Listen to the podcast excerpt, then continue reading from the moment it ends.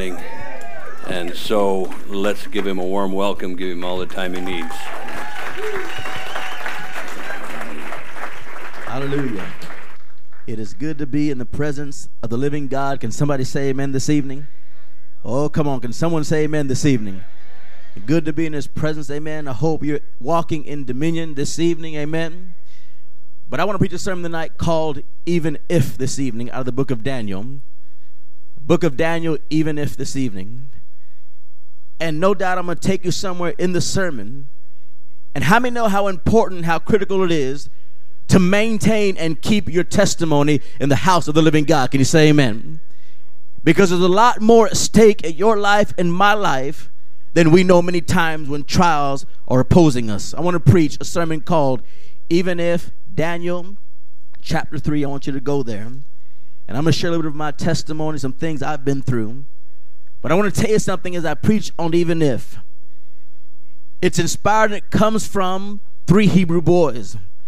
When you read the Bible and the Word of God, even if, or other translations say it like this, but if not, but these words are spoken out by the mouth of the three Hebrew boys Shadrach, Meshach, and Abednego. But these words tonight are profound. When you read these words, you may look at them and gradually kind of pass over them. But let me tell you, their words speak volumes and they have meaning. Can you say amen this evening? But even more than that, when they speak these words, there's a revelation to these words that in itself are powerful because life trials and furnace experiencing moments have brought them to understand the balance of God's power that God can do anything, but God is not bound, nor does He have to do anything. Can you say amen? See, either side of God's choosing, no matter the outcome of life, people still have to learn to choose God Almighty by themselves. Can you say amen? I want to share a little story real quick. And I'll touch on different parts of it through the service, then toward the end.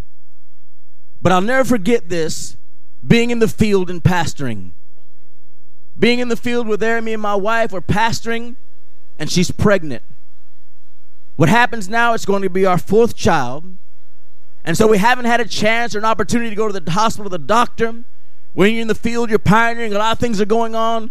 You're trying to break, get breakthrough, you're trying to believe God. And so I remember her saying to me, Hec, you know, it's time, we need to go ahead. Let's go to the doctor, go to the hospital, see, you know, how things are developing, how things are coming out. I said to her, sure, we'll go. So I remember going on a Wednesday, right before service, that earlier that part of the morning. So what happened was we go there and they begin to look and examine my wife, begin to check her stomach. They begin to look around and, you know, kind of take a look at the baby. But how many know because you're a spirit being, you can pick things up from other people? Can you say amen? So we're there and they're kind of checking and they're looking. And all of a sudden I can tell as they're looking and, you know, looking into the monitor. I've never been good at reading those things, those sonograms. So what happens, they're checking her, but I can pick something up and they kind of look over to the right a little bit. They don't want to make it too obvious. And then all of a sudden they kind of start turning around different parts of her belly, start looking around, and they're kind of looking again. He looks at me and my wife, kind of gives a small, a small smile and he kind of says, I'll be right back. He walks out of the room. When he walks out of the room, he comes back in. Another nurse comes in with him. When this nurse comes in with him, they kind of both come in with a casual smile and they begin to kind of check and look again. Now, this doctor's looking over into the screen. They're kind of communicating through their eyes what they're speaking to each other. And so, what happens is she kind of goes on and she walks off, then he walks out. And I remember saying something to my wife. I said, Nicole, I said, what do you think? She goes, I don't know. I just, I just feel like something isn't right. They're not communicating something. I, just, i feel unsure. So what happened is we're thinking, okay, this is done. It's over. She goes ahead. She starts getting dressed. And as she's getting dressed, we're leaving out and we're getting there. And by the time we get home, there's a young lady that's there watching our children that day. As she's there watching our children, she says, Pastor, listen. She goes, the hospital just called and they want you and Nicole to return back to the hospital. Go there now. I said, Well, you know we can't. It's service. So I called the hospital and they say to me, Listen, first thing tomorrow morning, we need you to come back. I'll come and he said, Come in the morning and we'll see you right away. And you know how it is when you go to the hospitals. they'll have to make you wait in line. Well, we get there the next day, and so as soon as they see us, there are no doubts aligned there, and they see us, and they kind of do it, and they beckon us, and they make us right away to come to the back. So, of course, we start asking questions. We've been praying that night, and we say, What's wrong? He says, Listen, we're not totally sure what happened or what took place, but somewhere around the 21st day, on the 25th day, while your wife was pregnant with your child, he said some would begin to um, slowly begin to stop developing. She says your baby develops like a tadpole. He goes, and the skin that comes over to cover the cap of the baby's head, she said it did not go over. He says what you were seeing and what you were looking in that screen was the skin was in the womb was flapping, moving around. She says what happened, nothing has covered. So of course we're young, we're in our 20s and we're pastoring and at that time, no doubt, saved and full of faith and believing God. And I remember the doctor saying to me, Son, I just want to let you know that things may not turn out the way you want them to turn out. Things are not looking well. Do you want to abort the child? And of course, we said no. Can you say amen? And what happened that very moment, I kind of stepped back and I said to the doctor, I said, Listen, Give me just a couple of days. I'm going to pray and fast and believe God. Now you got to think about this because the doctors are saying one thing on one side that they see, but yet I'm on the other side believing God that God is able and powerful to do any miracle. Can you say amen? So he looks at me. He kind of gives me that look like he's unsure. And I say to him, I'm telling you, I know that the God that I serve, I know the God is able. I've watched God do miracles, and I'm telling him this. He looks at me and he says to me, I have to respect that and respect your wishes. Go ahead and press on and believe God, and I want you to come back here in a couple of days. And what happened in my mind is I'm praying and fasting and believing God. All of a sudden, things begin not to go the way we thought they would go. Listen to me. And I remember going back the third day, and she lays down. The doctor begins to look, and the doctor kind of turns his head to me and says, Listen, I don't think the child's going to make it. It don't look good. Things are not going to be well. And all of a sudden, that day in my mind, listen to me, I had to begin to come to a place and understand God and God's power and choose that day that even if God does not, will I still respect and serve God the same way. Because what people have the tendency to do is that if God doesn't, then they can't hang on with that God. Can you say amen? And they have totally forgotten that God owes us absolutely nothing. Can somebody say amen? See, listen to me. And will you serve the living God even if? And I want to go into the sermon tonight and I'll touch on more of this. But we've got to make up our mind no matter what. He is the King of Kings and the Lord of Lords. Come on, church, say amen this evening. Daniel chapter 3, verse 10 through, the Bible says it like this You, O king, have made a decree, a little more volume, please, that everyone who hears the sound of the horn, the flute, the harp, the Pausian symphony, and all this kind of music shall fall down and worship the gold image and whoever does not fall down and worship shall be cast into the midst of the burning fiery furnace. There are certain Jews whom you've set over the affairs of the province of Babylon Shadrach, Meshach, and Abednego. These men, O king, do not pay due regard to you. They do not serve your gods or worship the gold image which you have set up. Then Nebuchadnezzar, in rage and fury, gave the command to bring Shadrach, Meshach, and Abednego. So they brought these men before the king. Nebuchadnezzar spoke, saying to them, Is it true, Shadrach, Meshach, and Abednego, that you do not serve my God, nor worship the gold image which I have set up? Now, if you are ready at the time you hear the sound of the horn, the flute, and all these kinds of instruments, you shall fall down and worship the gold image which I have made good. But if you do not worship, you shall be cast immediately into the midst of the burning fiery furnace. And who is my who the God will deliver you from my hands? Shadrach, Meshach, and Abednego answered and said to the king, O Nebuchadnezzar, we have no need to answer you in this matter. If that is the case, our God, whom we serve, is able to deliver us from the burning fiery furnace, and he will deliver us from your hand, O king. But if not, or even if, let it be known to you, O king, that we do not serve your gods nor worship the gold image which you have set up. Come on, church, let's pray tonight. God, we come tonight by the Holy Ghost, Father. I pray, God, your dominion and your anointing. Father God, we understand that there will be times and seasons, Lord, where we will have moments of fire and trials, God. But I pray, Lord God, that you would cause a resolve inside the heart of every man, inside the heart of every woman, God, to simply keep on impressing and serving you. God, I do not come tonight in my own ability, God, in my own strength. I have no confidence in my flesh. I need you, God, in this place. Move by the Holy Ghost. And the people of God said this evening, Oh, come on, the people of God said, You got to understand a God who tries by fire. Because when you read the Word of God in this story, it doesn't take a long time to quickly see that this event all of a sudden involves heat, it involves a furnace, and it involves a fire. And three boys are going to experience for the first time in their life heat and fire like they've never experienced before.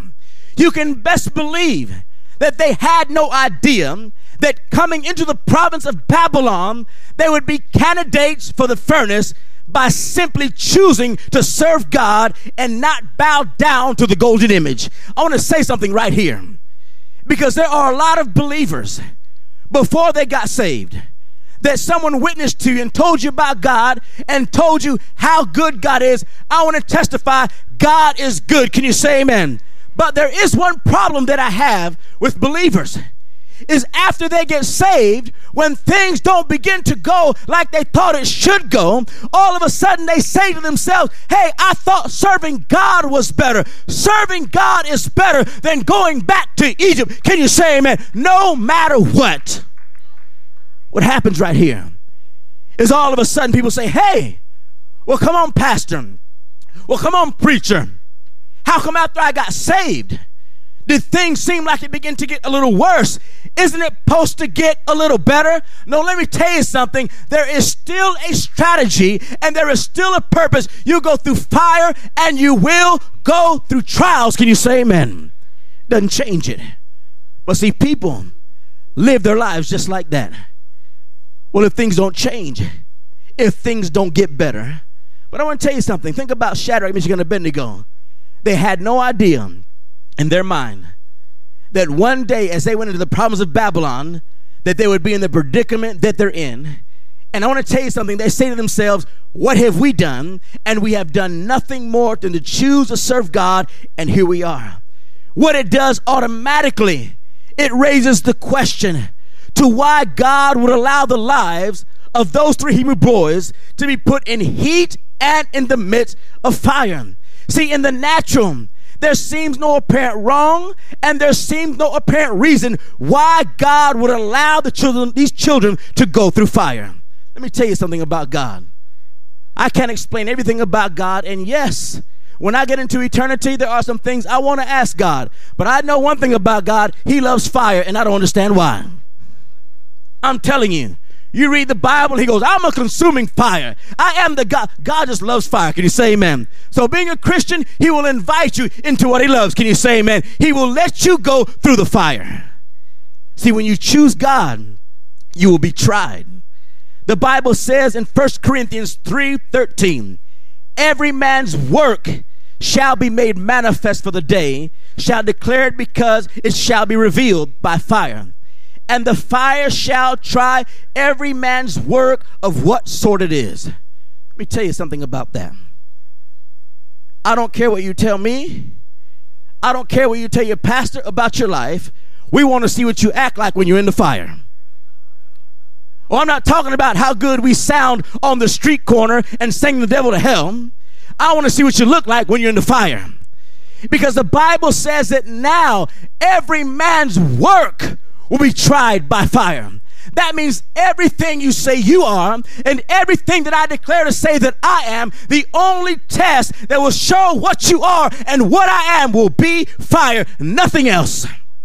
And until you go through fire, you don't even know what's inside of you. You think you know. Oh, we think we know. Oh, but fire has that ability. See, there's something again about this God of fire. See, because fire and trials, what it does, it exposes us. Or, in other words, it literally brings forth the truth about your lives to the surface and my life. See, God knows that the furnace is the only place that can produce the best or the worst in your own life this evening. And the three boys are about to be tried by fire. And it's very insightful this evening that when you hear them say and hear these words, the truth and the revelation in their walk with God, that they understand fire and trial, and no matter what, they're going to choose. Listen to this. In verse 15, they're preparing to play the instruments, the Bible says. They're being told, fall down and worship, or else you'll be put into the furnace. Then he says it like this Who's going to be the God that's going to deliver you from my hands? Shadrach, Meshach, and Abednego said to the king, We have no need to answer you in this matter. Now, I love that. Because what he's telling the king, you are absolutely wasting your time to try to get me to tell you that I'm still not going to serve God. I don't care what you do. He said, You're wasting your time and you're wasting your breath. I have an inner resolve and I understand who God is. He is all powerful, but I know one thing no matter the outcome, God is still God. You know what it means? Maturity and growing up. There are people that think they have grown in their walk with God, but I'm going to tell you something. The only way you can tell you're grown is how you come through the fire. I'm going to show you something. The Bible says this in verse 15. If that is the case, our God, whom we serve, is able to deliver us from the burning fiery furnace, and he will deliver us from your hand, O king. Now jump down to verse 18 and look at this. But if not, and other translations say it like this, and even if, let it be known to you, O king, that we do not serve your gods nor worship the gold image which you have set up. I want to show you something. Two sides of faith here. Two sides. This is maturity. Because we got a lot of Christians that have been saved a whole long time, but they have not grown up. You know what I'm telling you something? God doesn't graduate you and just let you keep on going in your walk with God because you've been serving Him for years. Listen to me. If you don't get it, God will still keep you in first grade till you get it. Can you say amen? Listen, explain this to me. The Bible says you look at these boys and they kind of look like this. Their chest is puffed up. They're filled with confidence and they go like this King, let it be known that the God that we serve is able to deliver us from the burning fiery furnace. That's full of faith. But then all of a sudden you jump over here to verse 18 and they go, But just in case. I mean, you look at that and you'd say, That's wrong for a Christian to say, on one hand, they believe God this way, and then to jump over here and say, but just in case, know what these men are saying that there is a God that can deliver me. Can you say amen? There is a God that can bring me through. But I want to tell you, if I burn up and you don't find me, hey, on this side, let everybody know I still choose the King of Kings and the Lord of Lords. That's who I choose, my God no matter what, whether he does or whether he does not.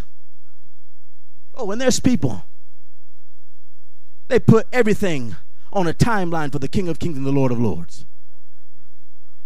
Okay, God, listen. Now, I've been here for a long time serving you, and I know that you're faithful.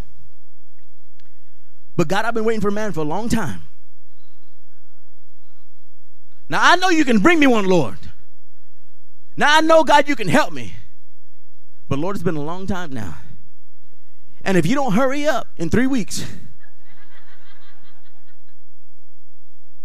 then God, I can't serve you. See, what they start doing is they start playing this game like God Almighty owes us something. And it is so sad because what happens to people is their whole entire Christian walk becomes simply based off what he will do for you. And then if he does not, you can't hang with him. Let me tell you, if he gave all us what we deserve, we'd all be in hell tonight. Can you say amen? And here he is.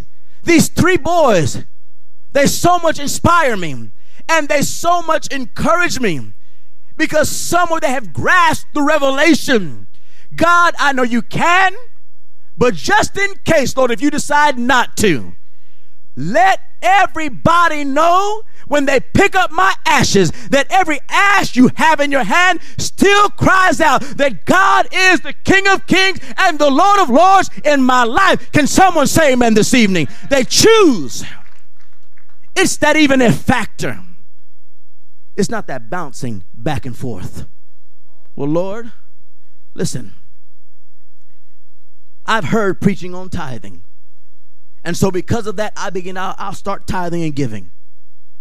It's amazing. They'll start tithing, they'll start giving, they'll start giving a little world event, they'll start you know, being faithful. But then all of a sudden, when they run to the mailbox and they don't get that big check that goes again because they've been tithing and giving, they begin to draw back their tithing. So you're tithing because you think God should give you something, or you're tithing because that's simply out of obedience. We ought to give because it's right and because we love Him. Can you say amen? If God doesn't give you one dime back, you ought to still tithe. Can you say amen? Oh, and there's people here. You want a better job and you want better blessing. God can't even get you to give of what you're getting right now. Because you have made this choice to play God in this sense. If you do, then I will. If you answer me, then I'll respond this way. God, if you move, then I'll come here. Let me tell you something. You will never excel in your walk with the living God if you constantly flip back and forth and flop and do not decide, God, no matter what, I'm still going to serve you, God. No matter what, I will do what is right. Can you give God praise tonight? Come on, church. You got to choose. Even if these men understand maturity and they understand the balance of God's power and they understand totally, Lord, you owe me absolutely nothing. I'm telling you, I watch people all the time. I've watched women fast and pray till they're blue in the face for God to save their husband. And then all of a sudden, they may not see the breakthrough they want to see in their husband. And all of a sudden, they begin to start retreating from God. You know, I want to ask that woman, let me ask you a question. If that man decides one day to up and leave you, I would rather hang on to the man, Jesus Christ, who will never leave me. Can you say amen? See, because I'm telling you, that anything can happen in life.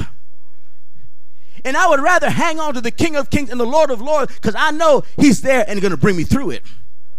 And people don't realize they live their whole life back and forth like this, back and forth like this. And they're saying, God, why can I not grow? God says, I can't bring growth when you're unstable and you can't decide and choose, even if. Makes me think about the story in the New Testament where the Bible says that Jesus Christ gathers the disciples and he feeds the multitude. It's amazing. The multitude gets fed, and then the Bible says Jesus Christ gets on a boat, goes to the other side, and you read it for yourself. He's gone, he's left. They don't care he's gone, he's left. You know the Bible says? And then the multitude became hungry again. And they go, Where's Jesus? Oh, he went to the other side. Now it's time to follow him. And what they did, they only followed him for what it was he could give them. And when you live your life like that, you cannot grow and you cannot excel and you don't see the big picture. Three Hebrew boys that understood a God that has a right to try us by fire. Now I want to talk about a God who sits and wants to see. Because do you know this evening that God allowed three boys to be cast into the fire? The Bible says it was seven times hotter. The number seven, completion, or the number seven, perfection. In other words, this evening, There are only things that fire can complete in you that nothing else can complete in you this evening.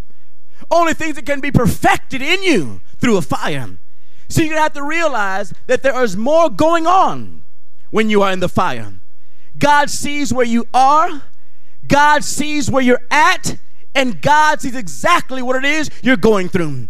But this is not just about God bringing you through. Listen to me this evening.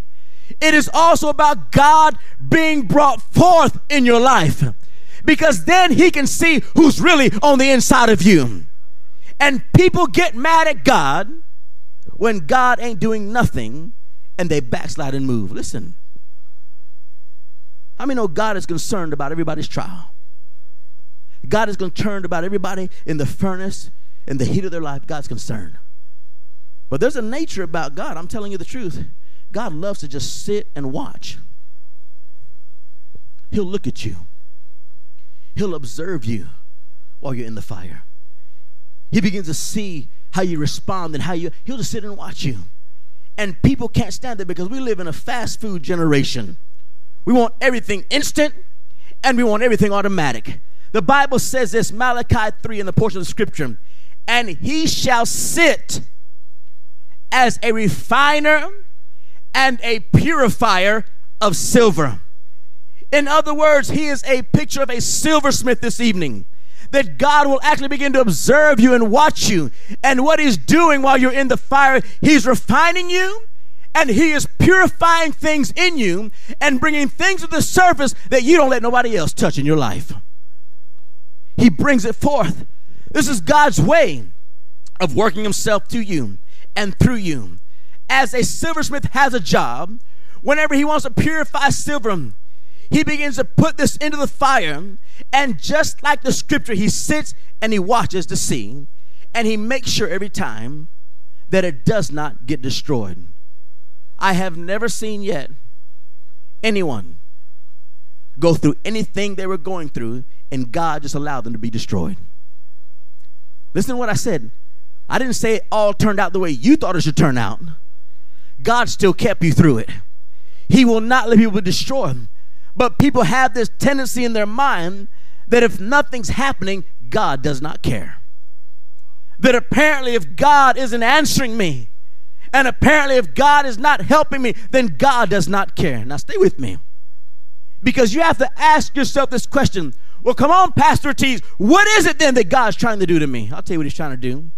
Have you ever heard of a half baked Christian? You know what a half baked Christian is? Wait, if you don't, I'm going to tell you right now. Listen, when you cook, and I'm not a good cook. My wife is a wonderful cook. Glory to God. Shandala Masai. Boy, I tell you what, she made some banana pudding today for our job site. And they had about five or six pies there. They didn't even touch them pies. They wiped out the banana pudding. Glory to God. My boss said, Tell you what, next time, bring me one and one for everybody else. Amen. But I'm not that good of a cook, but I do know something about cooking whenever you've been cooking a pancake, possibly, and you put it on the stove, what happens when it starts cooking on one side? It starts bubbling on the other, right? And so, what you have to do, you don't take that pancake off and put it on your plate and start eating it. You have enough sense to take that pancake and turn it over. Well, then let me ask you a question.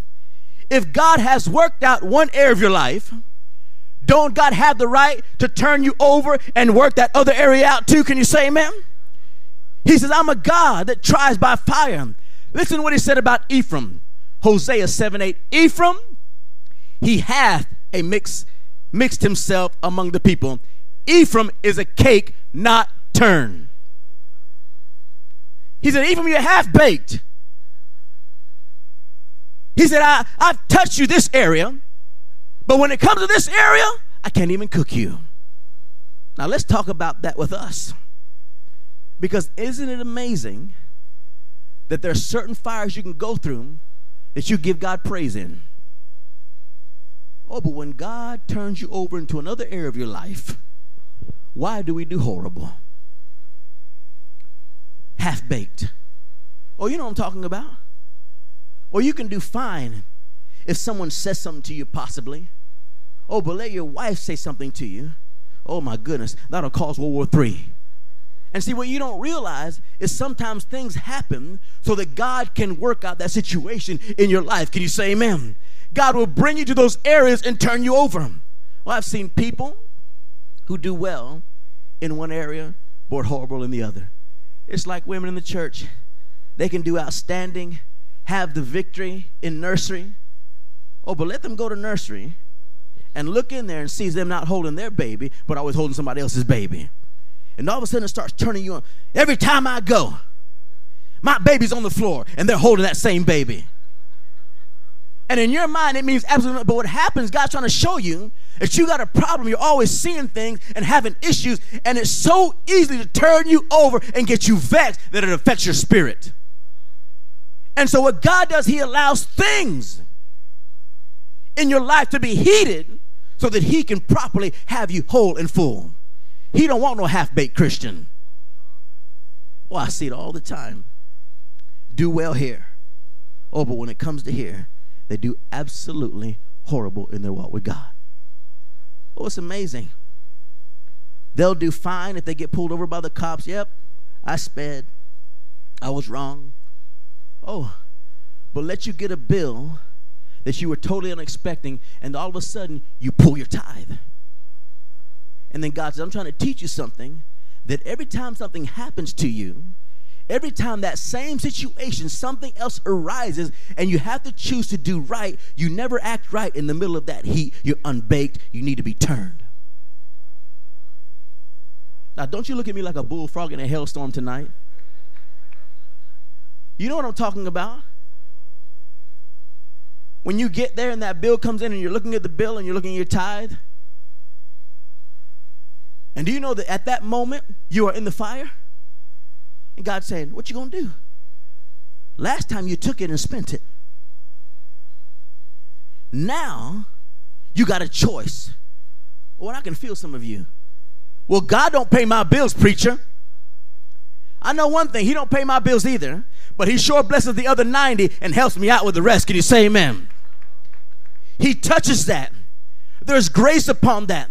And so it's amazing that when people get into that situation, they begin to withdraw and pull back. God says, You still haven't learned that every time that air of your life gets heated up, you do not do well. He said, and you become a half baked Christian, and you can never be turned and be completed in what God wants to do in your life. People in the church, I'm telling you, I've watched God do this.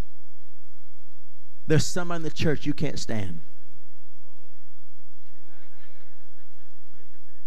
And all of a sudden, this new convert, because converts are innocent, knows you, but doesn't know that you don't like that person.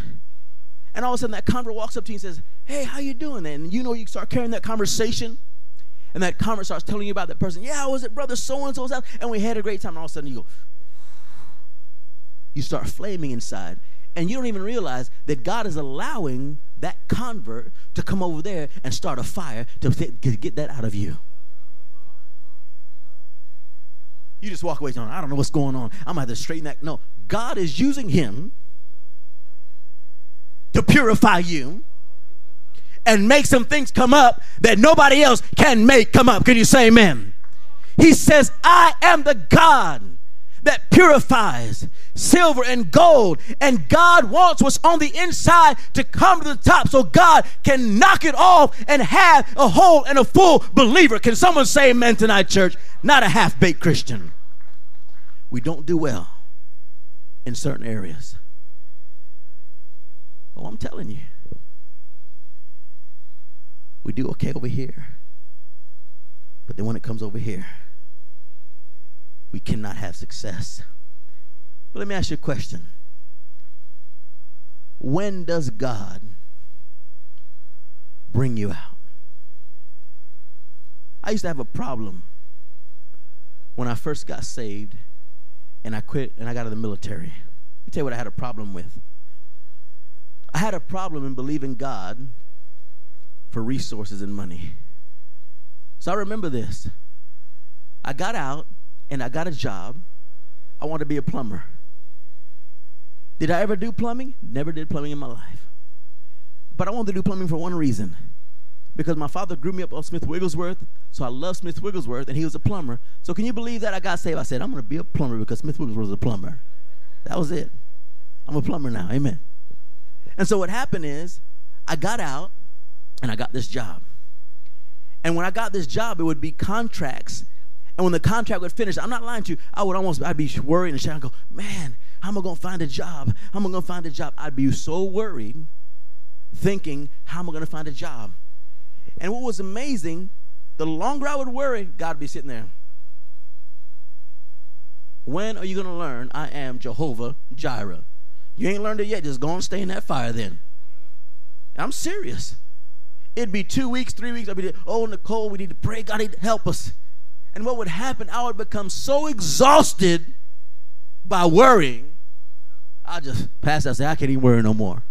And then the next day, I'd get a job, and God says, You see what I'm talking about? When you stop and chill out and know who I am, then I can turn you over and bring you out. And it would always, always happen, always happen. And finally, I had a job, and the contract finished. And that day, I walked off, and I said, You know what? I'm not even going to worry about it. I'm a plumber. God's given me my hands and some skill. God gonna help me. And I walked away with no listen, no worry in my mind and got a phone call the next day because what God was trying to teach me, you must come to a place where you learn to trust God for who He is. Can you say amen? Or else He'll let you keep going through it. You don't graduate you.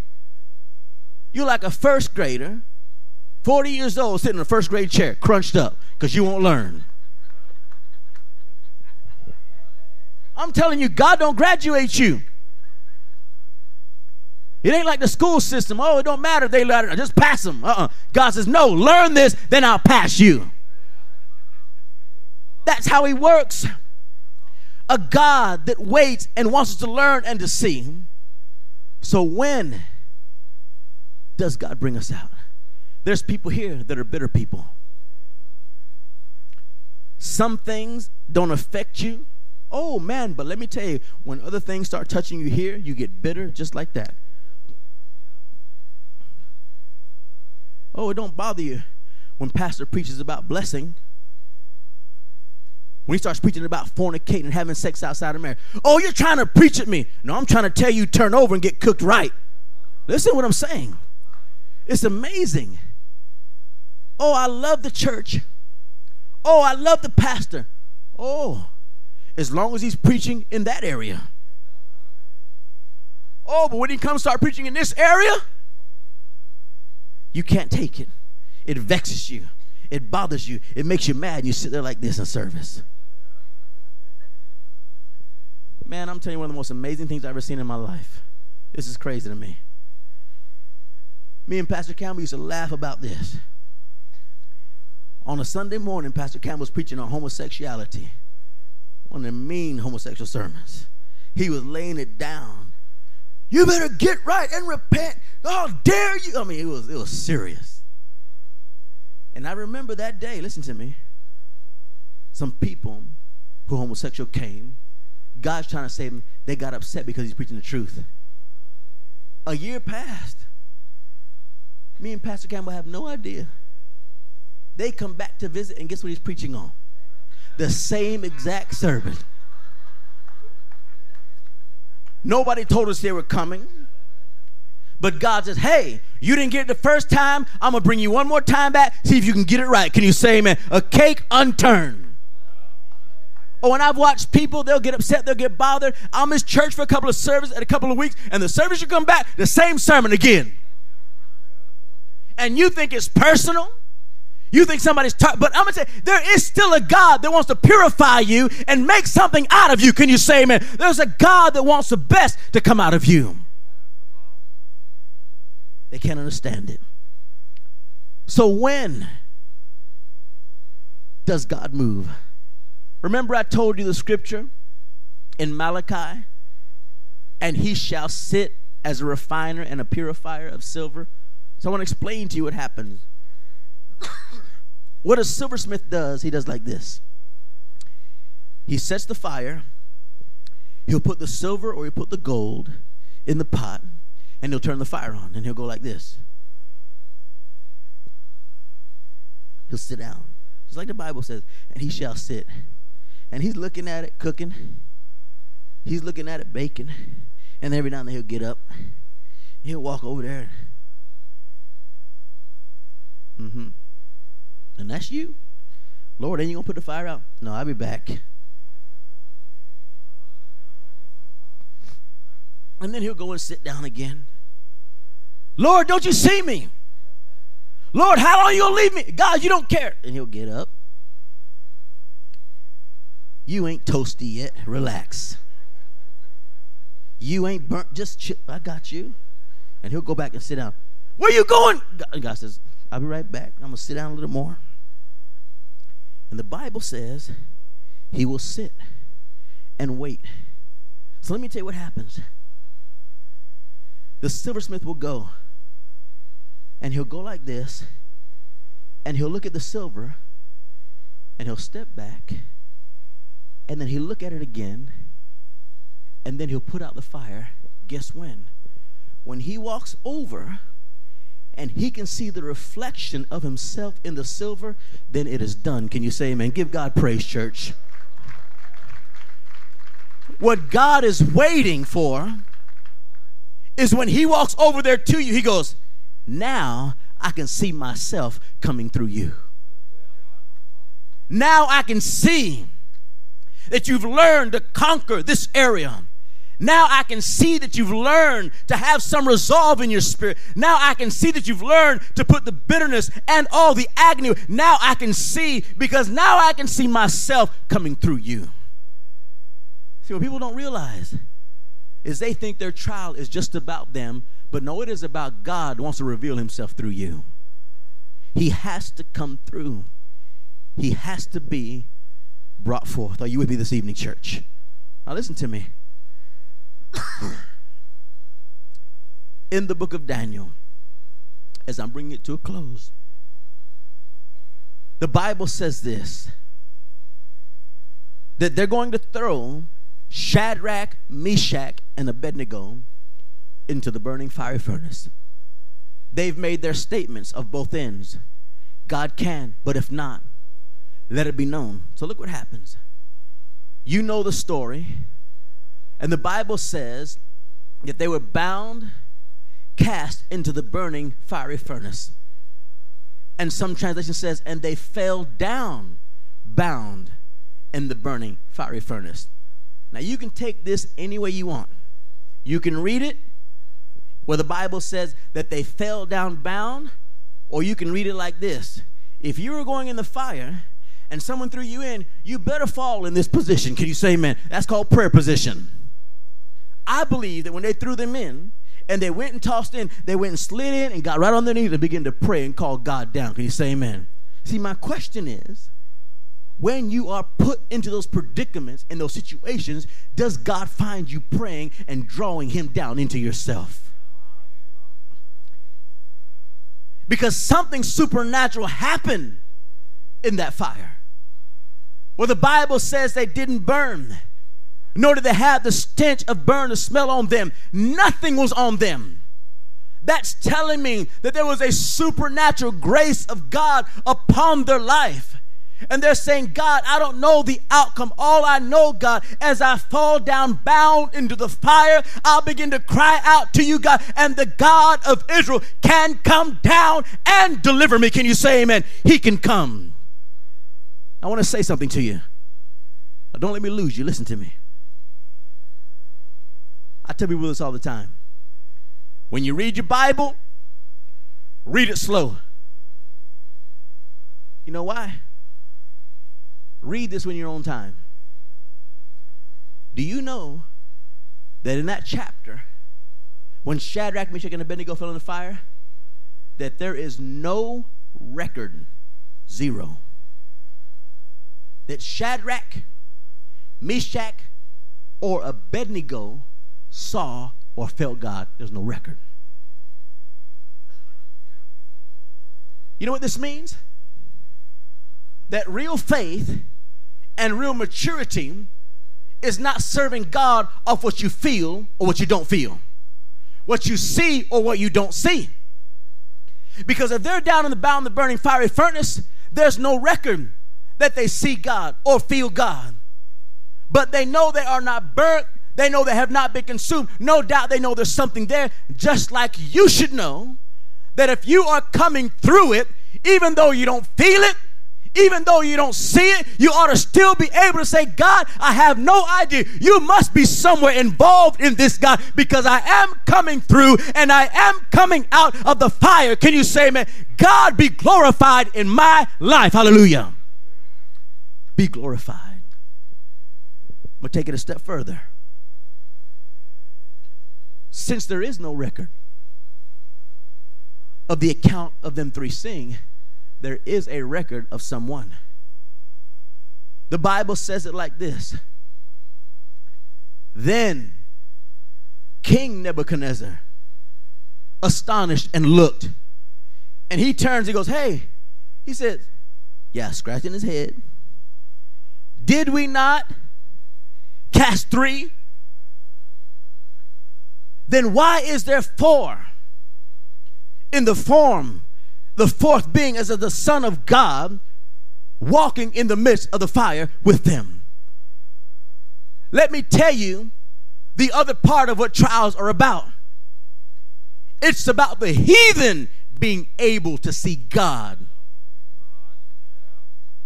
It's about your mothers and about your fathers. It's about your sons and about your daughters. It's about your coworkers and your family and your friends. The one that you've been talking to about how good God is and how great God is, you have not been able to convince them. But what might convince them is when they see you in the fire. They may not say it to you, they may not talk about, it, but they will see your God. Can you say amen this evening? They will see him come through. They will see him. They'll watch you.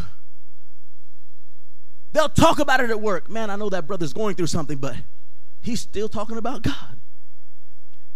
Because what this generation needs is to see real Christians not just talk about it, but be able to walk it and live it. And the Bible says the king is astonished. And keep reading. And you know what the Bible says? Listen up. From this day on, we will serve the God of Shadrach, Meshach, and Abednego. See, what happens in your trials, it may make someone shift from their God to your God. They serve false gods, they serve foreign gods, and nothing could convince them to turn from God until they watch someone else go through something and God came out of Shadrach, Meshach, and Abednego, and that very day became a reference point. Their God must be real. Because who in the world would make a declaration and make a statement that they can be thrown into the fire and God will show? And God did show up. You're telling your mothers and your fathers and all these people you ought to serve God. I'm going to tell you what they'll do is they'll start watching you when you're going through it. You start talking about divorce, they start thinking, let me tell you, they don't say anything. They're just quiet and they observe. They hear you start talking about divorce. You have no idea they may have been this close to coming to your God. And they're going to watch and see how you're handling your situation your marriage. Well, they say that God is good. Well, I heard they're having marriage issues. Well, let's see if they're going to survive this. And when you survive, they go, you know what? You have convinced me. Because what you have gone through, no one can survive. Your God must be an awesome God. Can you say amen? Your God must be powerful. I choose your God over the gods of this world. Choosing. I had a young man in my congregation. His name is Larry Vass. He's a pastor today. And I'll never forget this. He used to be hooked on drugs, used to be hooked on meth from a very, very young age. When I met this young man, he was strung out out of his mind, completely lost. This young man, God touched him, he got delivered. He still had a lot of issues. He never wanted to even sleep on a bed. He always wanted to sleep on the floor. Just so much that whole drug life. His, that's how his life was. God began to touch him, began to change him. Somebody went and told his father that he was going to our church, the Potter's house. And they told his father, Hey, you know Larry, your son? Of course I know Larry, my son. He said, Well, he's going to this church called the Potter's house where they believe in the Holy Ghost and speaking in tongues, you know, and that type of stuff. He's telling them. His dad's a little bit, no doubt, concerned. He said, Well, what's this all about? Well, you know, how's my son doing? So, guess what happened? His dad took a drive down to our church. Now, you granted, long time ago, I'm in my 20s, so I look like a teenager pastoring a church. That used to get me in all kind of trouble. And I remember pastoring that church and preaching. And he walks into the service and he sees Larry clapping his hands, rocking along, praising God.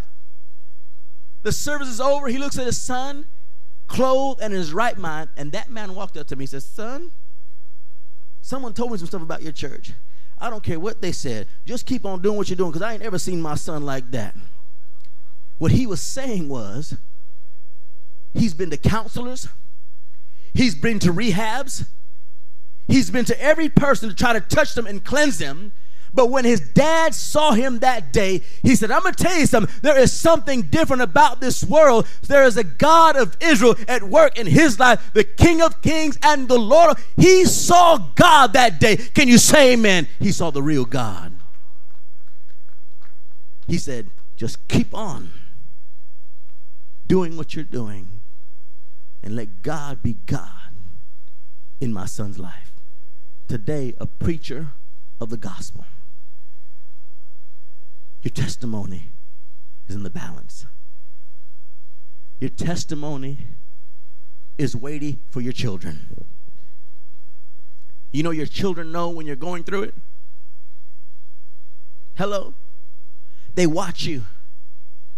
They've watched you be faithful for years. And then all of a sudden, if you're not careful, you begin to withdraw from God, begin to withdraw from your spiritual life. And that God that you are showing to your children, if you're not careful, they won't be able to see Him no more. Because God comes through you in the fire. I want to close with you with the other part of the story.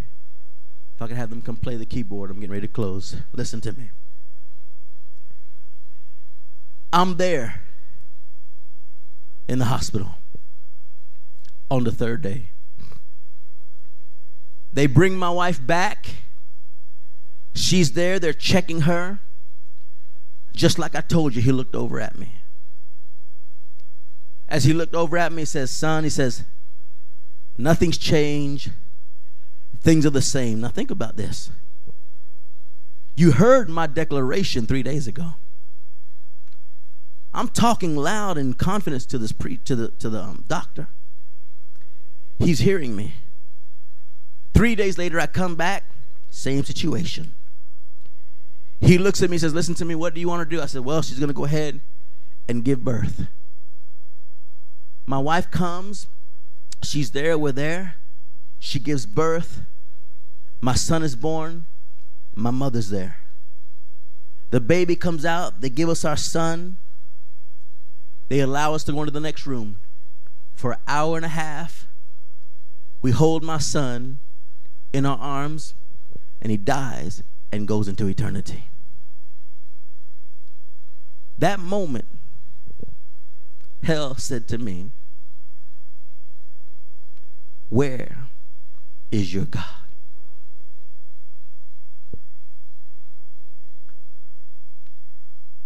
Preacher,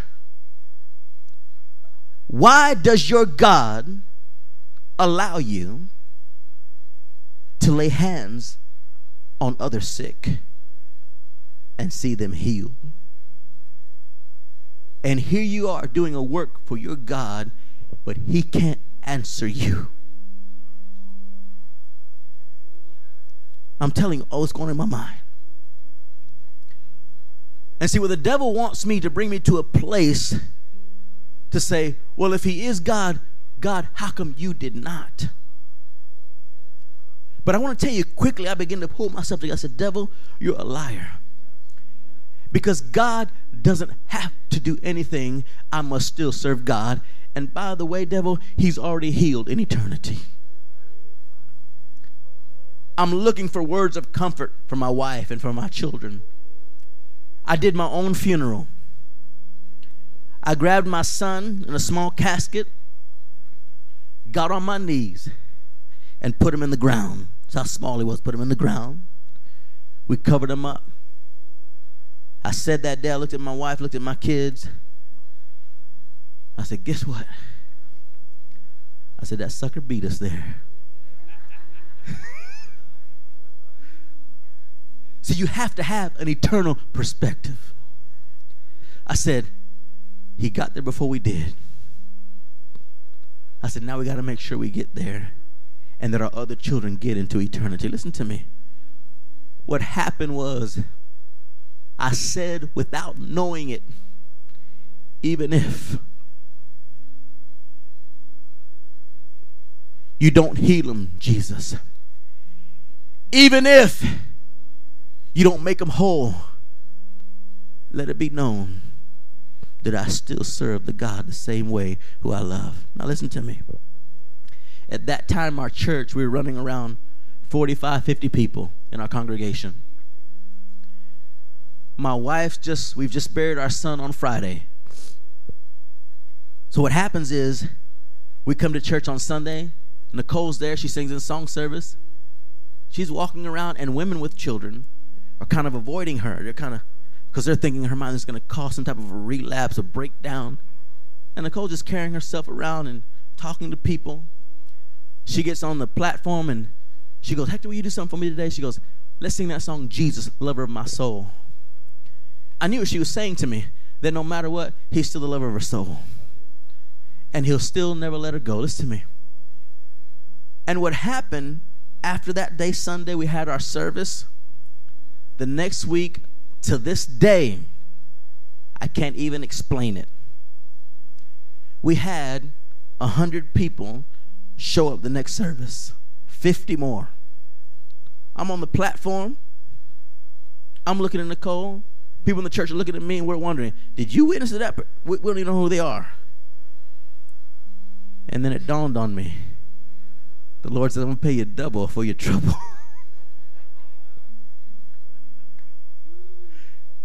but I said, Lord, if that's how you make churches grow, we're going to have, to have a little conversation. and I didn't realize this after that day and those things began to happen. I had people come up to me and to my wife and say, You know, Pastor, I can't believe the things that I have allowed to almost make me backslide that are in absolute no comparison to what you have gone through, and you guys still came to church, still prayed, still raised your hands and worship God. And they go, How shameful that would be. See, what it did, it became a life filled sermon that I couldn't preach over the pulpit. And sometimes there'll be things you won't be able to communicate that only the trial you're going through can bring them breakthrough. Listen to me, people. You know how important it is for you to hang on? You know how important it is for you to keep fighting the battle?